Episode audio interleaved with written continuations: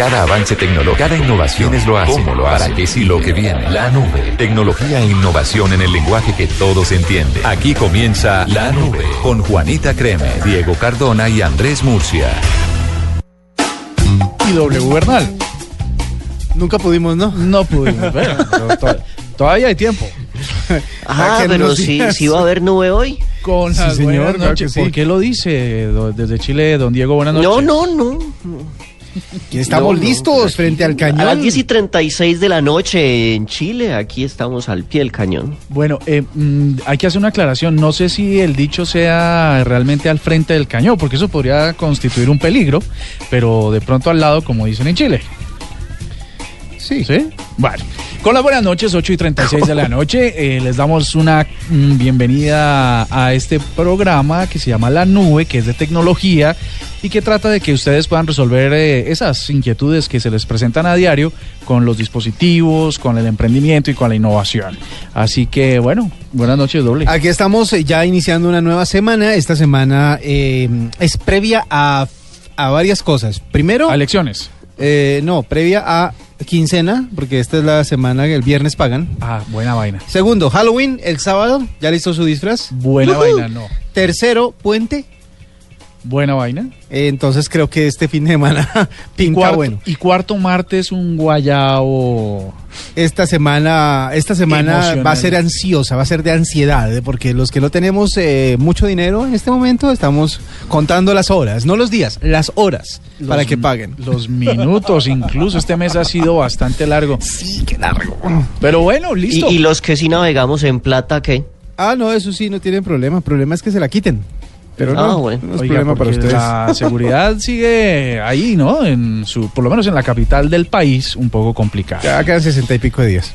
Oiga, les conté que esto es medio tecnológico. Dejé el carro estacionado en un sitio y pasó a un señor y rayó con una moneda de lado a lado del carro. Porque yo hago lo que quiera con mi plata, ¿o qué? Oiga, yo no creo. Ah, exactamente. Yo gasto. ¿Y cuál es la tecnología ahí? Yo gasto mi plata como me da la gana. Oiga, es increíble que haya alguien, y no lo digo por mí, porque bueno, listo, ya pasó, sino que luego cuando lo publiqué en redes sociales, todo el mundo me dijo, a mí también me pasó.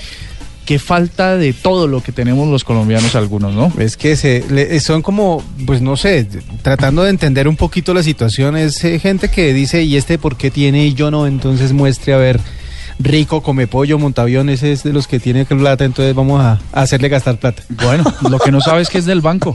Bueno, mire, vamos a... Rico, come pollo. Vamos Montavión. A entrar en materia tecnológica y hoy vamos a hacer este programa con los oyentes. Sí. Y es que hoy necesitamos sacar una lista de inventos o de necesidades que tienen las personas para enviárselo a Google, a ver si nos ayudan con eso.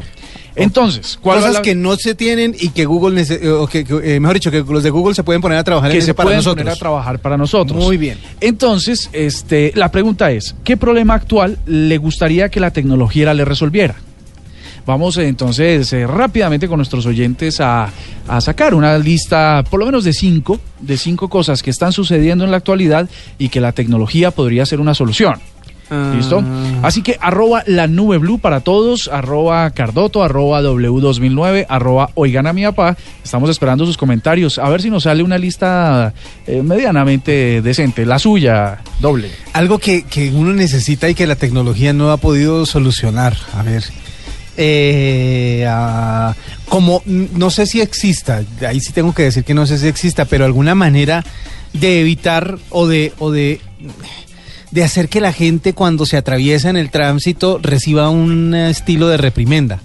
Un comparendo automático. Algo, por comportamiento, alguna cosa. Sí, exacto, por comportamiento. Porque es que está bien que se mantengan dentro de las líneas de la legalidad, las delgadas líneas de la legalidad, pero de todas maneras hay comportamientos que deberían ser castigados por ser agresivos dentro de la vía.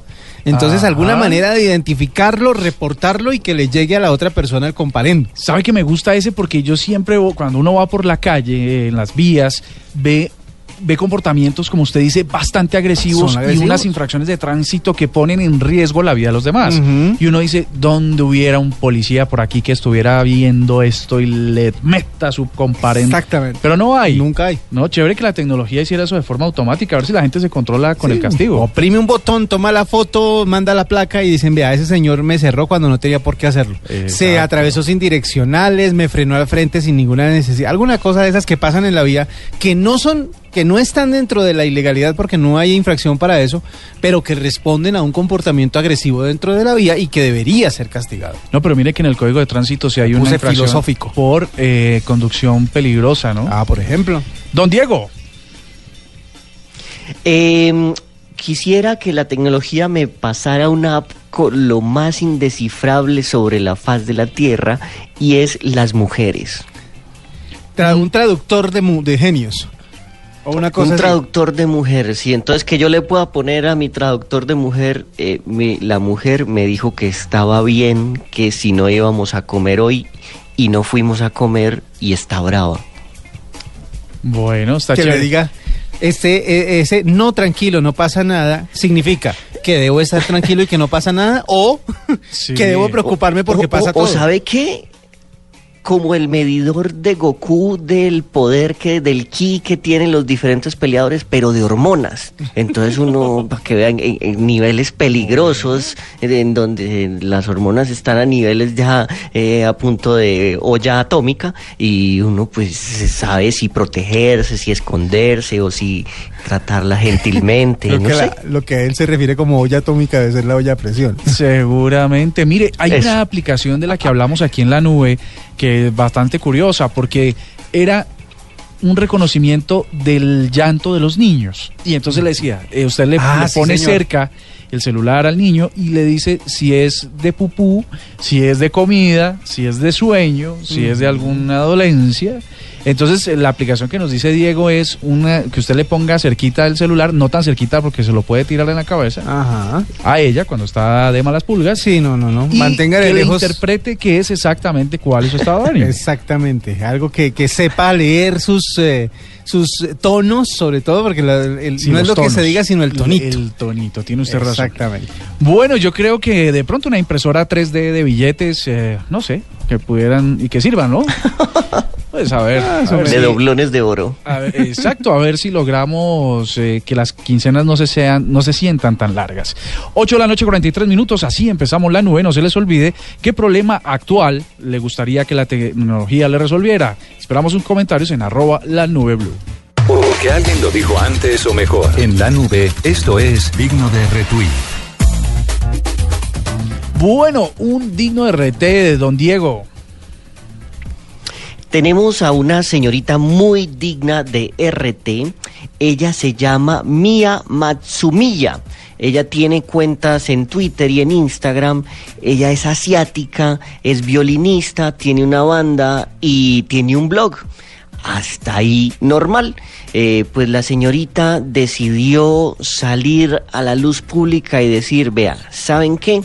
A mí me han dicho cosas feas y cochinas y pervertidas durante toda mi vida, y recogí más de 10.000 mensajes de todas esas redes sociales en las que yo he estado, y las voy a empezar a poner aquí en mi cuenta de Instagram nueva. Ella abrió esta cuenta de Instagram que se llama perf, como pervertido, pero solo hasta la B chiquita, perf-magnet. perf-magnet, y ahí la niña pone todos los pantallazos de todas las cochinaditas que le puso la gente a través de que le está poniendo y que le puso toda la vida a la gente en sus redes sociales.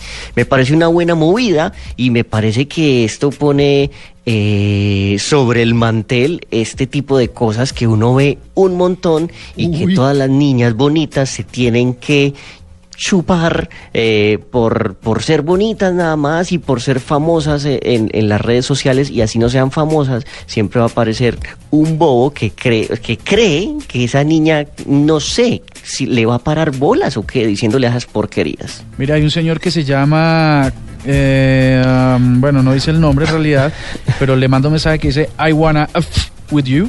Uh-huh. Oiga, sí. esto está buenísimo, pero hay una cosa, y es que si lo quiere hacer como de denuncia, pues creo que en la generalidad no aparecen los nombres de las personas para que se sientan identificados. Ah, bueno, sí, es verdad. Como sí, que hay unos que sí y unos que no. No sé cuál es su criterio para editar o no el enemigo, pero no sé. Hay unos que Miriam Mars, que es Miriam Mars, o sea, es otra mujer. Que le dice, ya, la gente de Japón son muy raros, dice. La gente japonesa es muy rara, le dice. Dice rara y rarísima respectivamente, y estúpida. Y sumisas. Oiga, no, ¿por qué le ponen eso? Pero mire, yo lo que digo es que todos deberíamos hacer el ejercicio, porque Cardoto seguramente debe tener un montón de esos mensajes donde lo han acosado a las mujeres a través de sus redes sociales. No. Exagerado. Sí, bueno, bien. Todo. Hombres, perros. El que pone Arcelent 8 o Arcelent 8 es bastante pesado. No, hay mensajes muy, muy fuertes. Muy pesado. Sí. Bueno, pero me parece bien que en vez de que exista ese tema del pornovenganza y que se estén exponiendo a la intimidad, por lo menos que haya una tribuna donde la gente pueda decir, vea, este tipo se la pasa buscando en internet, buscando pues acosar a la gente. Denuncia. Muy castigado, ¿no? En Estados Unidos. Denuncia al acosador, básicamente. Bueno, un RT. Bueno, pues en estos días el presidente ejecutivo de Facebook, Mark Zuckerberg, está por Beijing, está por China, está dando la vuelta como por... Un rolling por esos lados. Un rolling por China. Y resulta que estuvo en la universidad de Tsinghua. Es que mi chino no es tan... Sí, nos falta un poquito. Mi chino no está tan pulido por estos días. Es como Tsinghua en Beijing. Resulta que, pues, obviamente se esperaba que el creador de Facebook diera su discurso y todo el mundo estaba listo ahí con el inglés que medio se sabían y con algún traductor por ahí, de pronto poniendo el traductor del Google para que lo... O el de Skype, que están estrenando por ahí, ¿no? Exactamente, entonces estaban ahí listicos para que él empezara a hablar en inglés y ellos pudieran entenderle, y no. Resulta que Mark Zuckerberg se mandó media hora de discurso en chino. Ah, no me digas. Y todos quedaron como... Sí. ¡Wow! Sí. Y o sea, dicen que él también está interactuando con los chinos y que, o sea, no simplemente es que se aprendió el discurso y sabe cómo pronunciarlo, no, él sabe hablar, y hace un rato ya, hace por ahí, no sé, 6 meses ya había hablado sobre el internet, por ahí en, no sé si es en mandarín o cantonés, no sé qué es lo que es mandarín, señor. Es mandarín, sin duda, pero sabe, le digo, ahora uno va a las academias de idiomas y le dicen... Claro. ¿Usted quiere aprender inglés o mandarín en ese orden? Uh-huh. Porque, pues, por supuesto, la mitad o mucho más de la mitad de los negocios en el mundo que usted puede hacer hoy en día están en ese país. Exactamente. El que la haga en China la hace en grande porque tienen demasiado mercado y demasiado potencial para expandirse en todo el mundo. Entonces, seguramente Zuckerberg, que de todas maneras tiene a su página, a su Facebook prohibido en la gran nación oriental, de todas maneras habló con los estudiantes de esta universidad, dijo que era un honor dirigirse a ellos y sobre todo en su idioma, y obviamente creó un montón de seguidores alrededor de él porque decían, bueno, este por lo menos se toma el trabajo de hablarnos en nuestro propio idioma y no espera que le entendamos en inglés como todo el mundo. Entonces fue como chévere por Mark Zuckerberg, y por eso es digno de RT. Sí, para que no solo es un tipo que se la gana fácil, sino que tiene claro el negocio y hace lo necesario para poder amplificar su alcance. Exacto. Mire, yo les tengo un digno de RT y proviene de Google. Resulta que ustedes, a ver, les voy a hacer esta encuesta rápidamente. ¿Qué porcentaje de preguntas que se le hacen al buscador cada mes son de cuestiones que todavía no se le habían preguntado antes? No, ¿sabe que no? Nunca, jamás en la vida. Como que las preguntas vienen con uno y uno simplemente dice, metámosla en Google a ver qué sale. No, correcto, no. Tal vez hice mala pregunta. No, pero siempre hay alguien en Google que ya la hizo. Siempre. Sí, alguien la hizo. Les voy a dar una cifra, entonces esto se convierte automáticamente en RT en cifra. El 15% de las búsquedas mensuales de Google son de preguntas que antes no se habían hecho. que me parece un porcentaje demasiado alto porque claro, se supone que todo está preguntado. Pues resulta que... Sobre todo en Google. Pues justamente, resulta que sobre esa cuestión ellos dijeron, bueno, tenemos que hacer algo al respecto porque no podemos dejar pasar que el 15% de nuestras consultas no tengan una respuesta. Así que el señor Greg Corrado, que es científico de investigación senior de Google, en una exclusiva a Bloomberg Business, detalló la importancia de la inteligencia artificial en sus sistemas de búsqueda. Ya se viene Skynet. El sistema se llama RankBrain y usa inteligencia artificial para transformar lo que uno le pregunta, las letras, por ejemplo, a entidades matemáticas, vectores, para que lo que piden los usuarios pueda ser entendido y comprendido en un ordenador y pueda cruzar todas las variables posibles para poder interpretar la intención de la pregunta y las consecuencias y alcances de esta. Así que básicamente es como si usted le preguntara, este proyecto de Google es casi como si usted le preguntara a una persona que lo sabe todo y esa persona recurriera a su memoria y pudiera brindarle una explicación de forma natural, ¿no? Estructurada, y en eso están trabajando. Esa cifra del 15% es por supuesto muy, muy alta y lo que quieren es que en pocos meses... lo cierto es que también dice Conrado, el jefe de investigaciones, y es que lo que empezó como un proyecto ahí de los últimos de Google se ha convertido en el tercero de mayor importancia en la actualidad que se está desarrollando en esas oficinas. Dice también, y con esta cifra termino mi RT, es que este sistema de inteligencia artificial obtuvo 70% de aciertos. Ese es un porcentaje. O sea, de ese 15% alto de preguntas que nadie se había hecho nunca, lograron responderlas en un 70%. Así que, y eso que apenas están arrancando. Así que seguramente lo que viene por ahí es básicamente una compatibilidad con los asistentes de voz, Cortana, Siri y todos esos otros. Exactamente. Para que usted le pueda preguntar y en efecto le responda como su profesor de ciencias del colegio, que no sabía usted que le contestaba, pero le estaba contestando de forma contundente. Bueno, mire, les voy a dar un RT rápido. Diga. Chiquito, y este es mío personal. Una señora que hoy falleció, es mi tía Alicia, con 90 años. 90. Mire, ella yo creo que nunca pasó por un colegio, porque pues era del campo y toda la cosa. Pero todos mis hermanos, mis primos y tal, pudieron saber todas las cosas básicas de cómo se hacen las cosas a través de ella. Así que el digno de RT es que nos decían hace algunos programas que por qué los viejitos no estaban a la altura de la tecnología y de los dispositivos y tal, pero ella demostraba, básicamente, y los abuelos demuestran, que para hacerse las cosas, ese proceso matemático y esquemático y estructurado de la tecnología también lo tenían ellos. O sea que sí se puede. Sí se puede. Todo lo que sabemos hoy hacer seguramente provino de una explicación simple como la de ellos. Exactamente. 8:55 p.m. y ya regresamos aquí en La Nube. Escuchas La Nube en Blue Radio. Tuitea, comenta, menciona, repite. En La Nube, estas son las tendencias de hoy. Mire, estas son unas tendencias que uno no quisiera que fueran ni se dieran de forma tan rápida. Y es que numeral Wiccan, numeral ELN, numeral ataque han sido tendencias en Colombia por una triste, muy triste noticia, y es que confirmaba el presidente Juan Manuel Santos en una locución que habían sido asesinados 11 soldados y un policía en una emboscada del ELN en Huicán, Boyacá. Un hecho donde dos soldados además están desaparecidos y un policía que nos acaba de decir el servicio informativo acaba de aparecer, y 6 civiles que aún siguen siendo buscados por las tropas que en este momento están también en la persecución de las personas que llevaron a cabo este atroz ataque, que contrasta con una declaración que hiciera ayer el ministro de Defensa diciendo que habían sido estas las elecciones y una jornada electoral de las más tranquilas que se recordaran. Pero estos 12 colombianos muertos en esta emboscada, pues dicen un poco lo contrario. Yo tengo una teoría muy personal al respecto, y es que pues obviamente se tiene que esperar una arremetida del parte del ELN, pues porque ya las FARC están en el proceso de paz en las conversaciones y obviamente ellos están...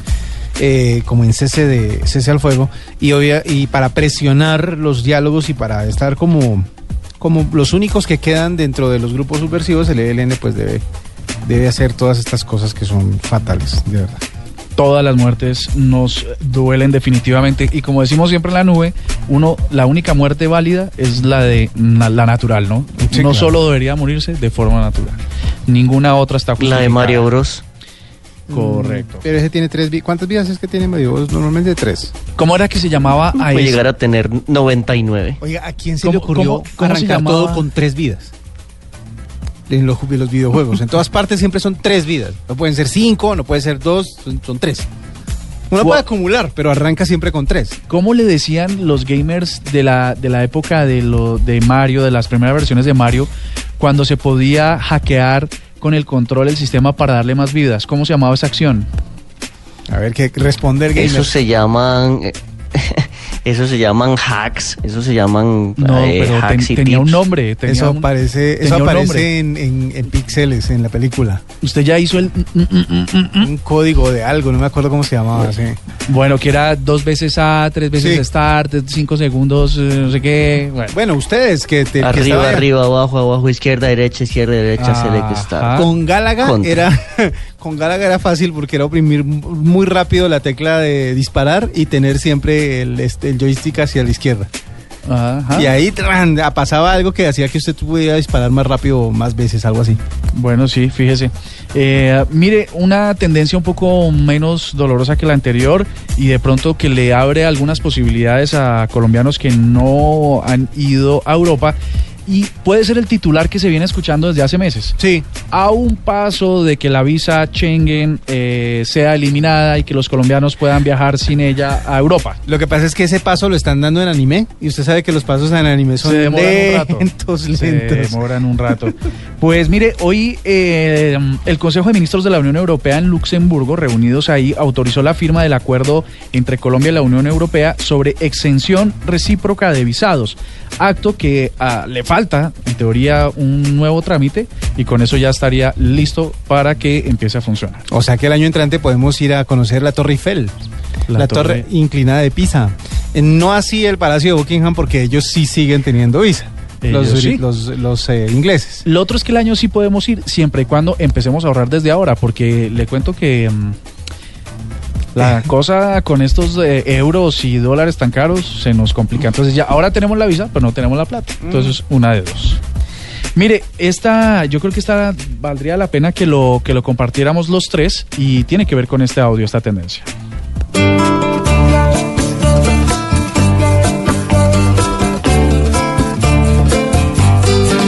A mí me gustan las hamburguesas con papas fritas, con mayonesa, con mucho queso y mucho jamón.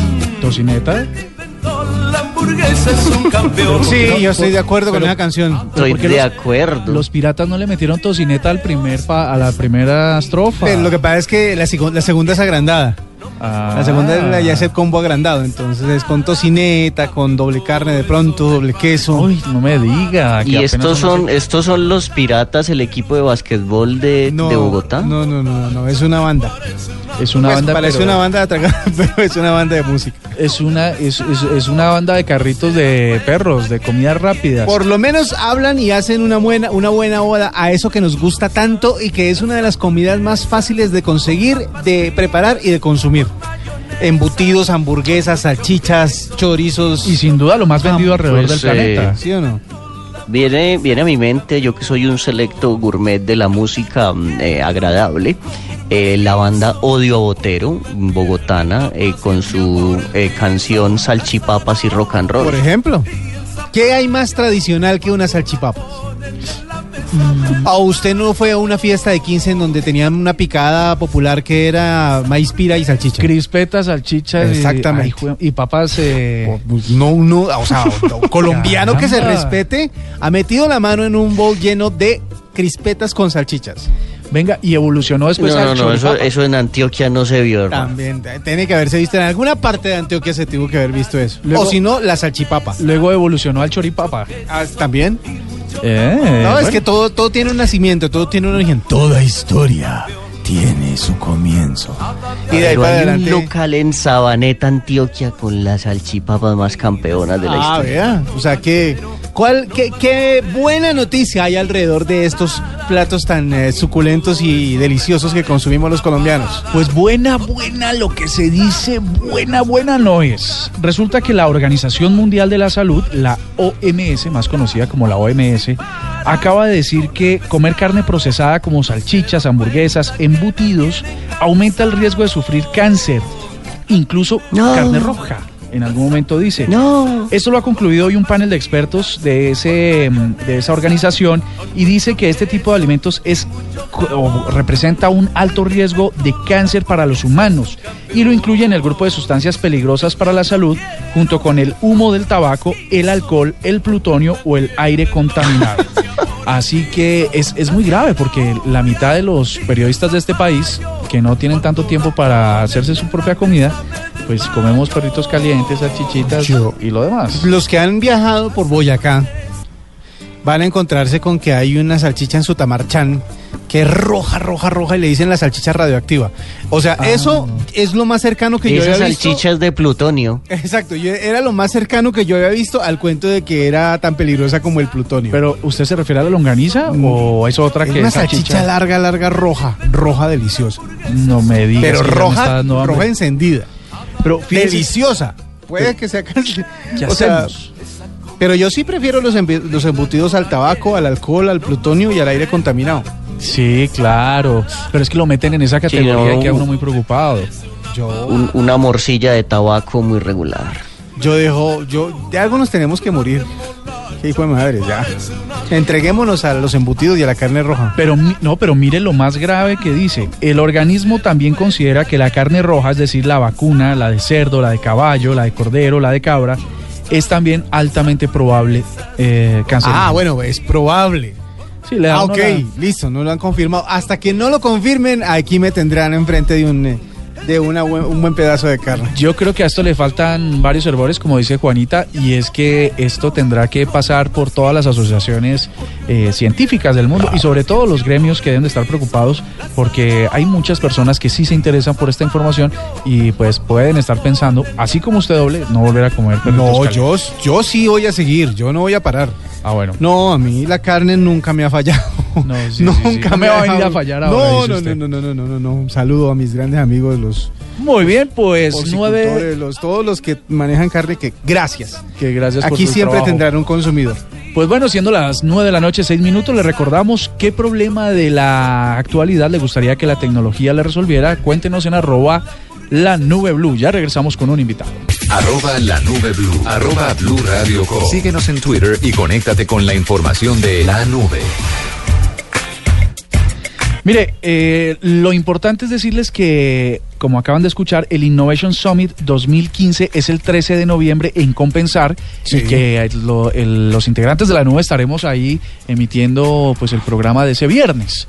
Así que están todos invitados, acuérdense. Bueno, viene el mi pasaje me lo mandan para temprano porque pues cumplo años ese día, entonces para que me saquen ese día por la noche. Sí, no, claro. Precisamente porque son los... Bueno, vamos a preguntar. Vamos a preguntar, sí. Para que usted venga a ver a Daniel Lamar, él es el presidente del Circo del Sol. Va a estar Silvia Cherasi y va a estar Juan Pablo Neira. Le dicen Magic Speaker porque es un hombre que a través de la magia hace unas cosas impresionantes acerca de cómo innovar. Yo quiero estar en la conferencia de Daniel Lamar porque en serio yo creo que algunos han visto de pronto por televisión o han tenido la oportunidad de verlo en vivo cuando ha estado en Colombia.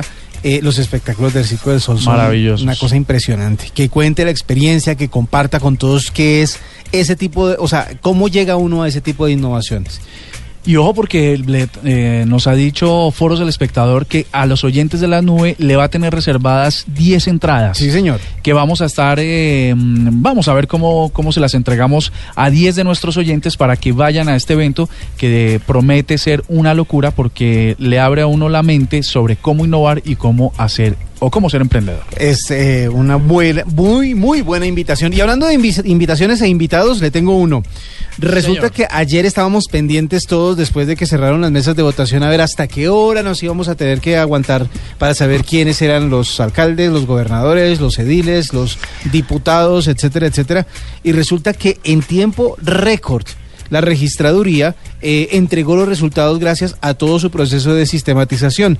Y queremos hablar justamente con el gerente de informática de la Registraduría Nacional para que nos hable de toda la tecnología que hubo detrás del proceso de ayer. Así que Javier Rincón, el gerente de informática de la Registraduría Nacional, muy buenas noches y bienvenido aquí a La Nube. Muy buenas noches para todos los oyentes de La Nube.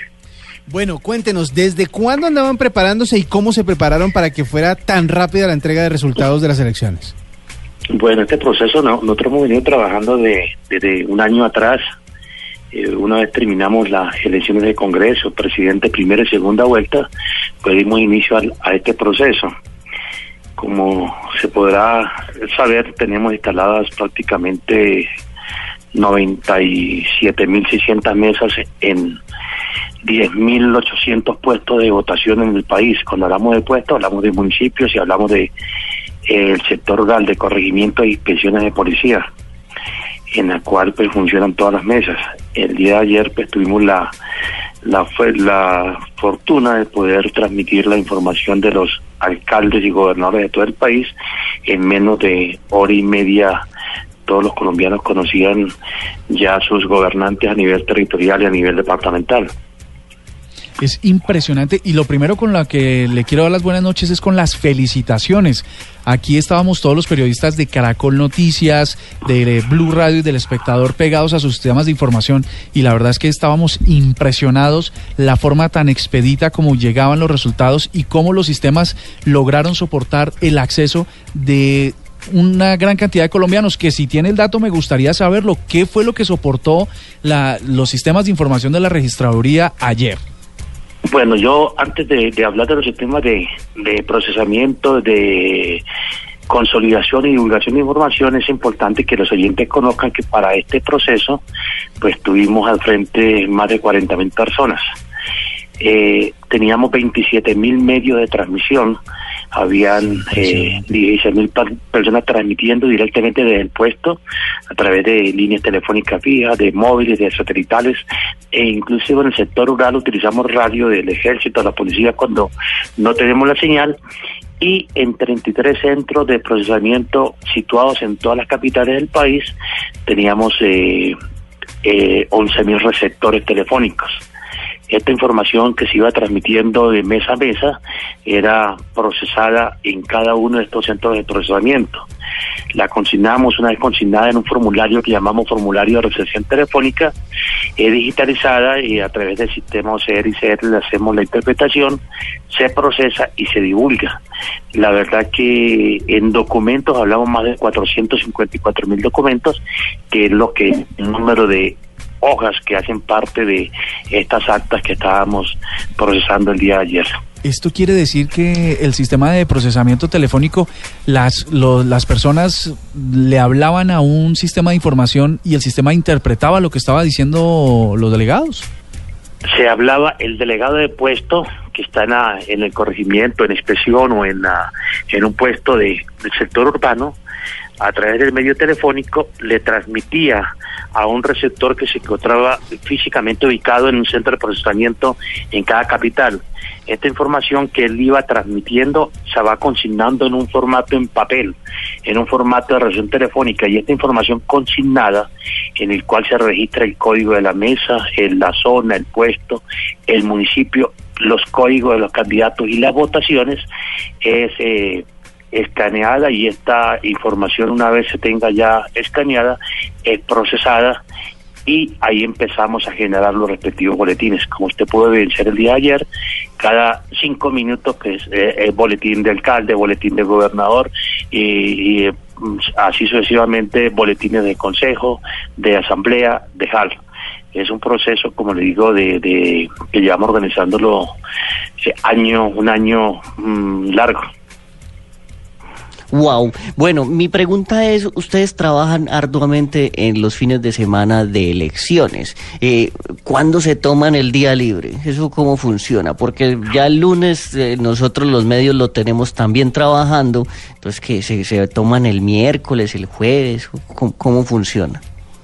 Pues la verdad que como día libre nosotros no tenemos. Al contrario, el trabajo fuerte nuestro comienza el domingo a partir de las 4 de la tarde. Uno, en el procesamiento de la información, una vez terminamos el tema de preconteo, que es la información que conocimos todos ayer, iniciamos los escrutinios en todo el país. Tenemos 2.148 comisiones escrutadoras. Nosotros le damos soporte desde el punto de vista tecnológico, desde el punto de vista de infraestructura y de recursos humanos.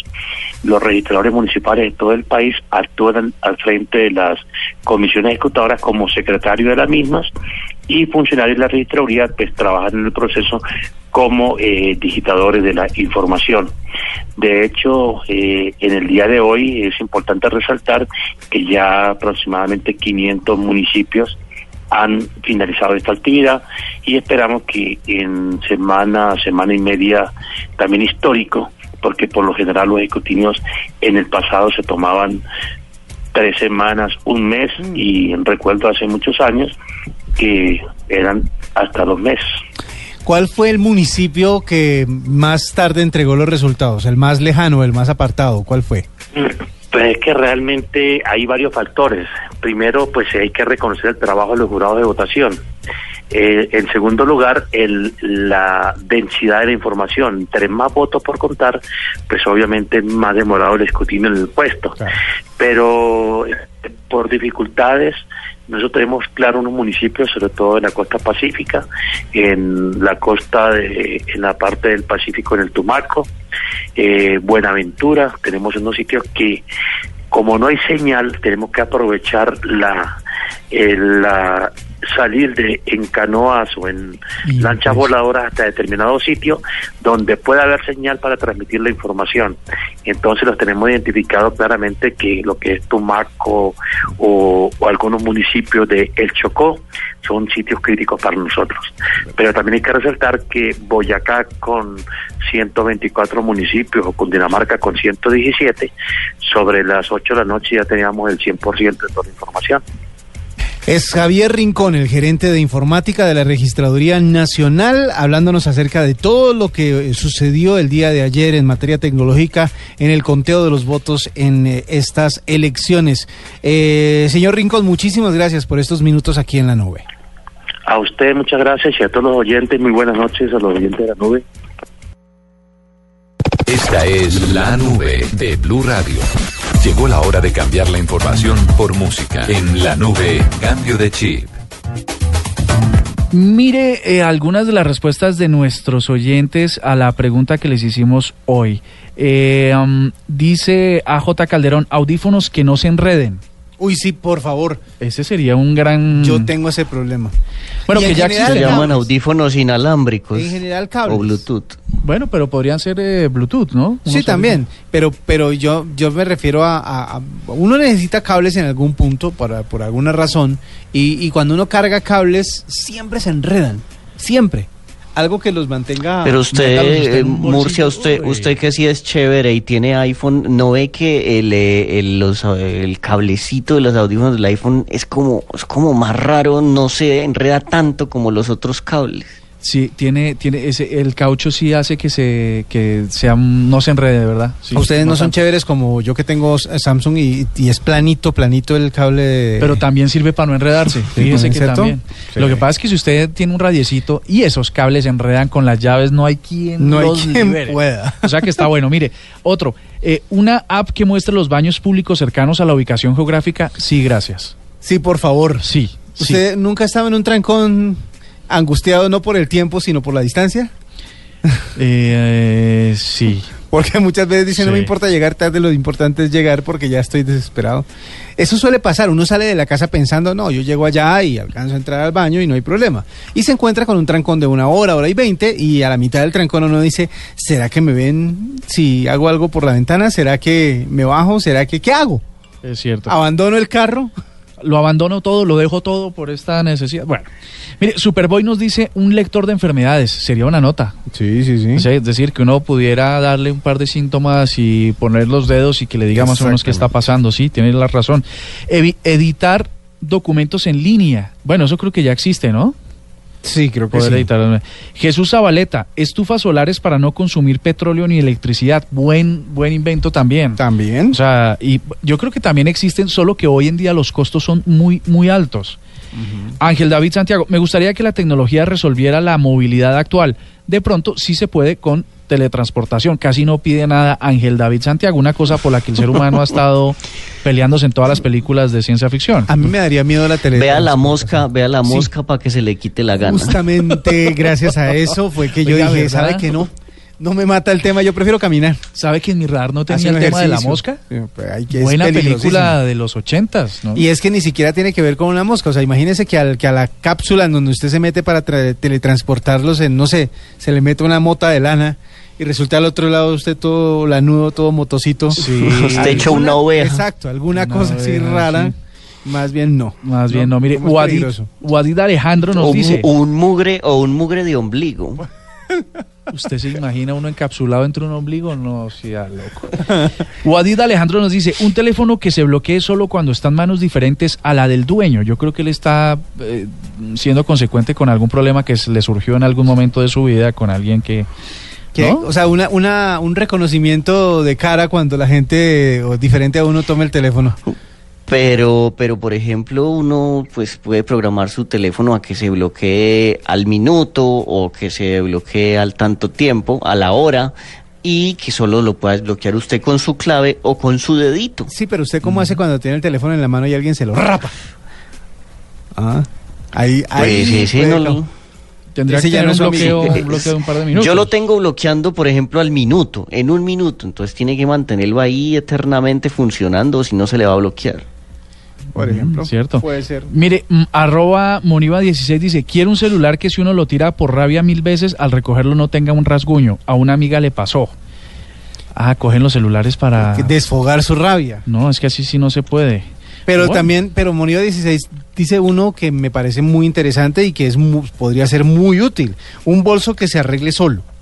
Que todo lo que tenga dentro de él se ubique de inmediato en un lugar. Pero tendría que ser un bolso de hombre, porque un bolso de mujer no hay quien lo arregle. No, por eso, pues ella quiere uno para mujer, justamente para que le solucionen ese pequeño problema. Bueno, o como el de Hermione en la última Harry Potter. Ah, sí, que quepa de todo.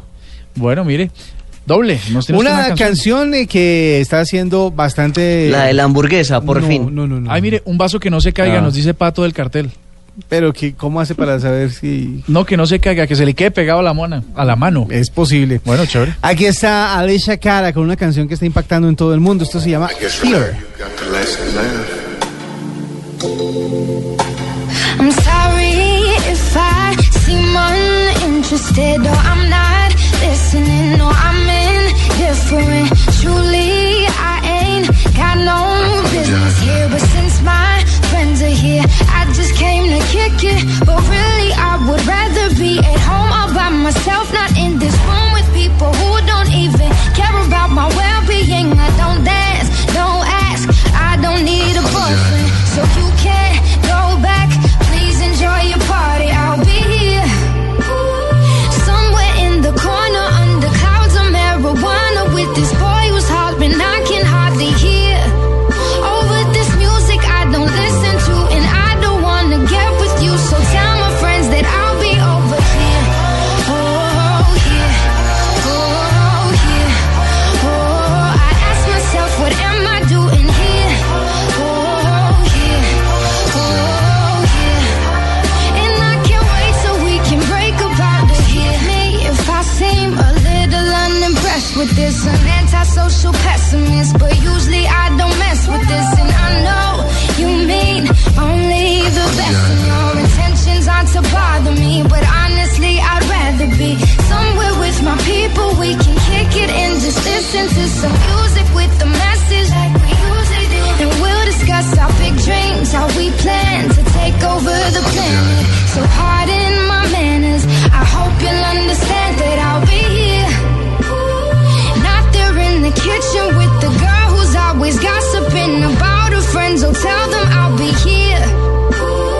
Right next to the boy who's throwing up cause he can't take what's in his cup no more. Oh God, why am I here? Oh, here.